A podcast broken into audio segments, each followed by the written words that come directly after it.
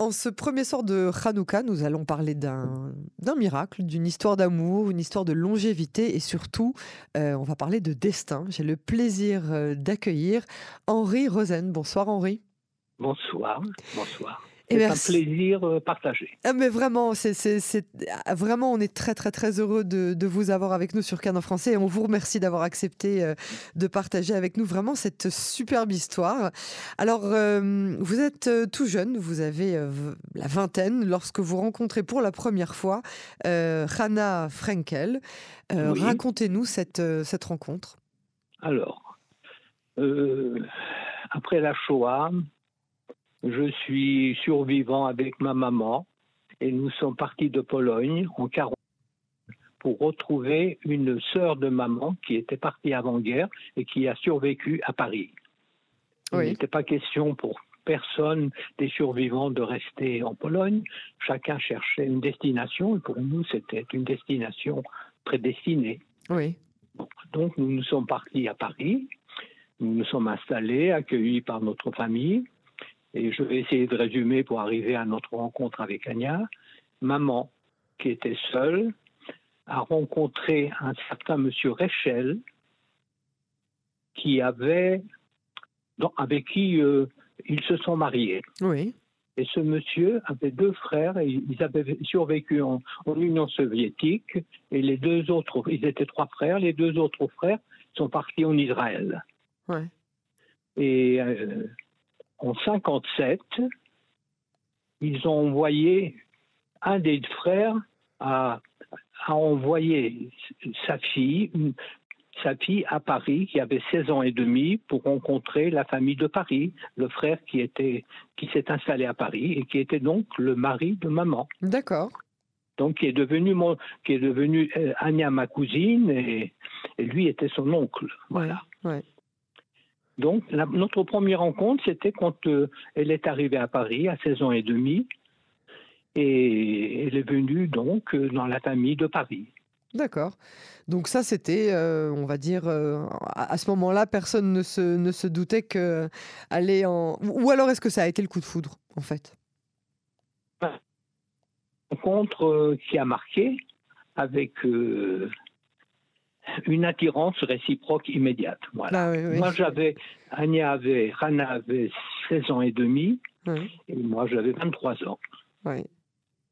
Et alors, comment est-ce que l'histoire euh, continue? Alors, l'histoire a continué. Nous avons, nous avons, euh, nous étions, nous sommes plus nous, et attirés l'un vers l'autre. On espère, sans faire de comment pourrais-je dire, sans faire de, de prévision pour l'avenir. Les deux mois qu'elle a passé à Paris, je crois que c'était deux mois, des sorties et puis une attirance et une affection réciproque. Il me semble donc qu'à un moment donné, je lui ai demandé si elle aimerait rester à Paris et elle pourrait quitter Israël il n'en était pas question. Et moi qui venais de, de me reconstruire quelque part, avoir fait mes études, quelques études à Paris, de quitter Paris non plus. Donc nous nous sommes séparés, tout en sans que ce soit définitif. Ah, nous étions jeunes et voilà, on allait voir ce qui va arriver. Vous aviez, vous aviez le sentiment que votre séparation était euh, temporaire? Temporaire et puis euh, tout de même assez éloigné, assez difficile malgré tout. Enfin, nous étions jeunes et vous savez, l'avenir pour des jeunes comme ça, c'est quand même souriant. Nous allons voir, effectivement. Et donc, euh, alors la suite, c'est que Anya a quand même maintenu, et réciproquement, nous avons maintenu un certain contact par courrier elle, euh, bon, comment pourrais-je dire, elle, elle a fait, elle a fait la rencontre de son, de son futur mari. Ils se sont mariés. Et moi, de, mon côté, c'était la même chose. Comment est-ce que comment est-ce que vous avez mutuellement vécu euh, le fait que euh, chacun avait reconstruit une vie différente? Bien, comment nous avions vécu ça par la force des choses, du fait que quand on, fait une rencontre et qu'on se marie, il y a quand même le bonheur qui est là. Il reste des souvenirs, des, de l'espoir de se revoir. Donc moi j'étais, moi j'ai trouvé mon bonheur avec la personne, mon épouse, la maman de mes enfants à Paris. Et elle, elle a trouvé son bonheur ici. Mais nos relations sont restées très, euh, très tendres et puis très fortes. Et, régulières. Oui, c'est ça, et plus ou moins régulières. La vie a continué pour chacun, nous étions éloignés quand même l'un de l'autre. Et puis. Euh, avant avant qu'on continue, il y a quand même quelque chose qui me taraude. Comment est-ce que euh, le, votre épouse et le mari euh, de, de, de Anya a pris, ont, tous les deux pris le fait qu'il existait quelque part au loin quelqu'un eh qui a été le sujet d'un amour. Je, je, comprends. je peux parler pour moi. En ce qui me concerne, j'avais une cousine en Israël. Un point, c'est tout. Je n'ai pas, effectivement, c'était ça. Ah, vous n'avez pas. J'en parlais pas particulièrement. D'accord, d'accord. Voilà. On parle pas de sujets qui fâchent. oui, oui. Et, et puis, pour, euh, pour la continuation de notre histoire, pour la suite, Bon, il y a eu toute, il y a eu la naissance des enfants réciproques avec toujours euh, euh, un contact mutuel par courrier. Oui. Et puis la vie a fait que le mari de Anya, après une longue maladie, est décédé. Et de mon côté, presque à un an près, il s'est produit la même chose pour mon épouse. Étant restés comme ça, euh, réciproquement seuls, nous étions en contact. J'ai été invité pour venir en Israël.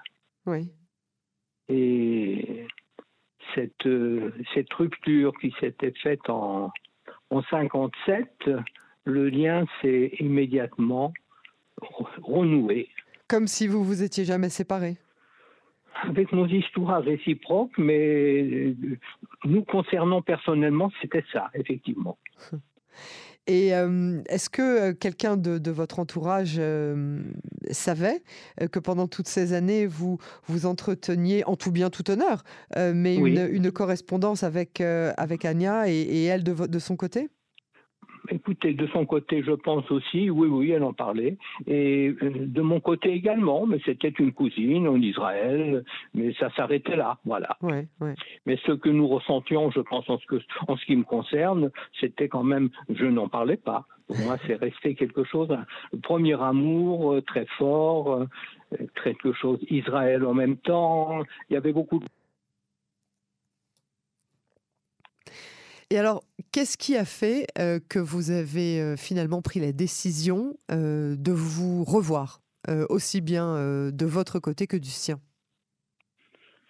Bah, ce qui a fait, c'était surtout la disparition de nos, de nos conjoints et en quelque sorte ce vide avec ce, que, ce que nous représentions l'un pour l'autre de nous retrouver et déjà de sans, sans, arrière-pensée, sans, sans pensée particulière pour la suite, mais déjà de, de nous retrouver, de nous retrouver en Israël.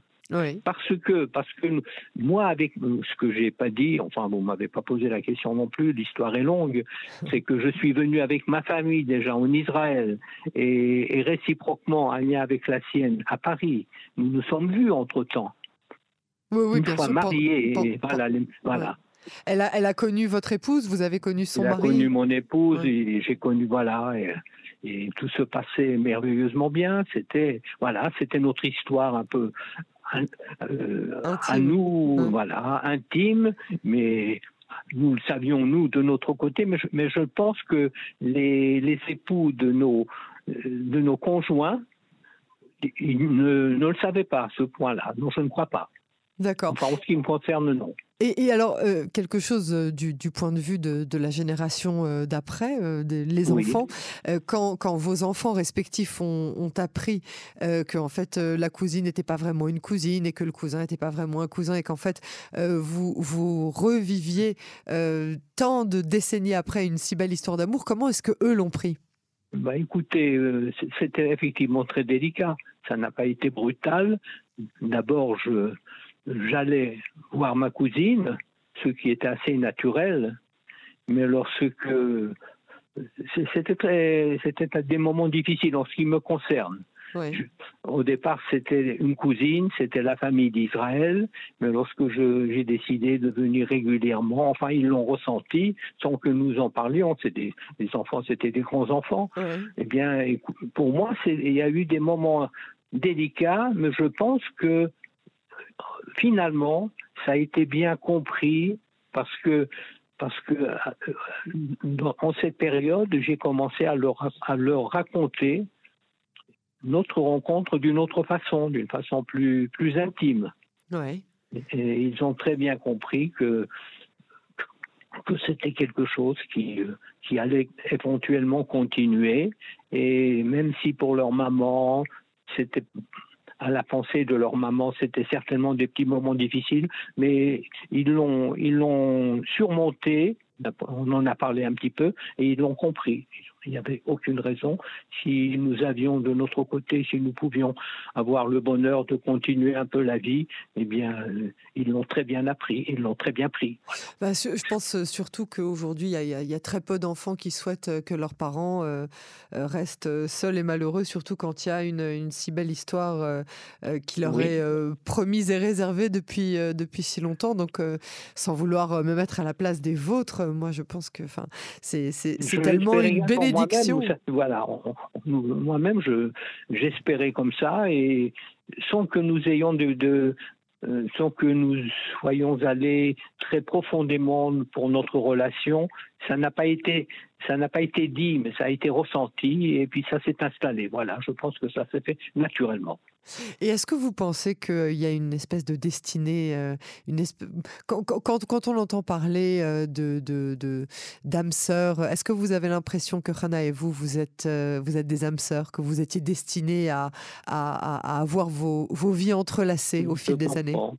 Je comprends. Écoutez, lorsque nous, je pense à, l'époque où j'étais donc 24 ans et elle 16 ans et demi que nous nous sommes rencontrés, c'était quelque chose de très fort. Et à ce moment-là, oui, oui, sans que tout en, en me rendant compte, si je pensais à l'avenir, que c'était quand même très compliqué, que ça allait être difficile, mais c'était carpe diem, vivant le moment pour le moment. Voilà. Ouais, Elle sortait à Paris, elle était heureuse, très vivante, une, personne gaie, intéressante. Et puis. Et est-ce qu'autant d'années après, vous retrouvez toutes ces qualités-là chez elle? Absolument, absolument, avec, avec des vies difficiles, des vies compliquées, surtout pour elle. Pour moi, c'était uniquement la perte de mon épouse. mais elle, elle a eu beaucoup de, beaucoup plus de, chagrin et des choses à surmonter. Il y a eu les guerres, il y a eu, il y a eu la perte, euh, la guerre du Kippour d'un frère adoré. Voilà, et puis voilà, Elle a vécu des choses euh, difficiles. Très, oui, très des, oui, des, des, choses desquelles vous avez été au courant au fur et à mesure des années parce que vous entreteniez une correspondance. Absolument, absolument. Nous sommes restés, voilà, nous, par euh, par nos contacts téléphoniques et par nos courriers. Euh, j'étais au courant de tout. J'ai vécu tout ça. Est-ce que vous avez conservé toutes ces lettres? Toutes ces lettres. Là, vous me posez une question. j'ai, conservé, j'ai eu, Anya écrivait énormément, contrairement à moi. Elle aimait ça. Et j'ai conservé certaines lettres en particulier, voilà. Oui, d'accord. Qui me touchaient particulièrement, voilà. Très bien. Alors, avant de nous séparer, j'aimerais vraiment quand même euh, vous demander euh, un conseil pour, euh, pour les, nouvelles, les nouvelles générations qui ont beaucoup plus de mal à vivre les uns avec, avec les autres. Un, un, conseil pour cultiver l'amour à travers les années malgré le temps. Un conseil, bah, tout dépend de, de ceux qui sont séparés, de leur, de leur vie réciproque je n'ai pas de conseil particulier à donner. Je pense que c'est personnel à chacun et c'est personnel à chaque histoire. Est-ce que vous n'avez pas l'impression que euh, les générations qui vivent aujourd'hui, les jeunes d'aujourd'hui, ont plus de mal à, rester euh, dans l'amour, dans la relation, euh, que peut-être à votre époque? Ben, Je pense aussi, oui, oui, oui, je pense, parce que maintenant,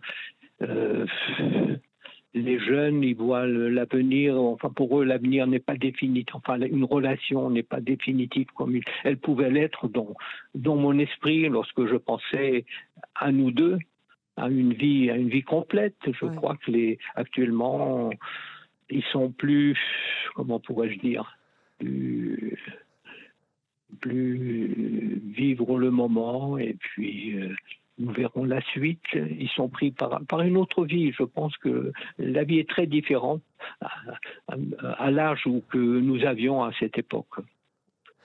Il me semble, hein, je, n'ai pas de conseil particulier à donner. bon, ben, en tout cas, c'est. Alors, euh, un dernier mot les projets euh, d'avenir avec Rana Anya de pour...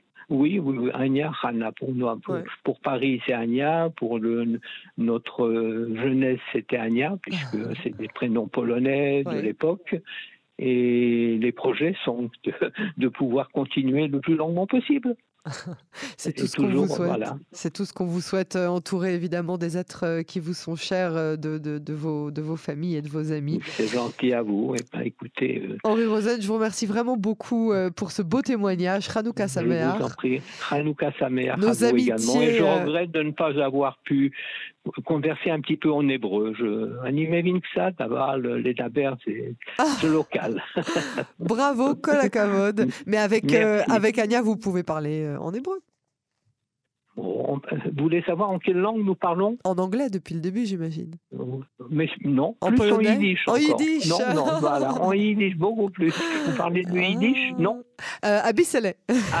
Tous ceux qui disent Abissele ne le parlent pas. Vous avez entièrement raison, je suis un imposteur. C'est vrai, non, euh, des, des, des, reliques de yiddish de mon côté ashkenaz et puis euh, de l'autre côté séfarade, pas du tout, vous l'imaginez. D'accord. Mais, mais malheureusement. Un petit mot à Anya, ça lui fera plaisir. Avec, euh, avec grand plaisir. Eh bien, moi, j'étais très, très heureux de vous, de vous entendre et de partager avec vous. Absolument, nous aussi. Merci beaucoup, Henri. Allô Anya כן. מילה בעברית שאנחנו נתרגם, כי הרדיו הוא בצרפתית. הבנתי. אנחנו שמענו סיפור מדהים. מדהים. ממש. מדהים. ויושב על ידי אדם נפלא, עדין נפש. Anna nous dit. Anna nous dit que euh, à côté d'elle, près d'elle, se trouve un homme euh, fabuleux avec euh, toutes les manières et les et les politesses françaises. Kev gadol lanu lishma otar veledaber itar velishma et הסיפור הממש יפה שלכם. והוא אהוב מאוד על כל הילדים שלי.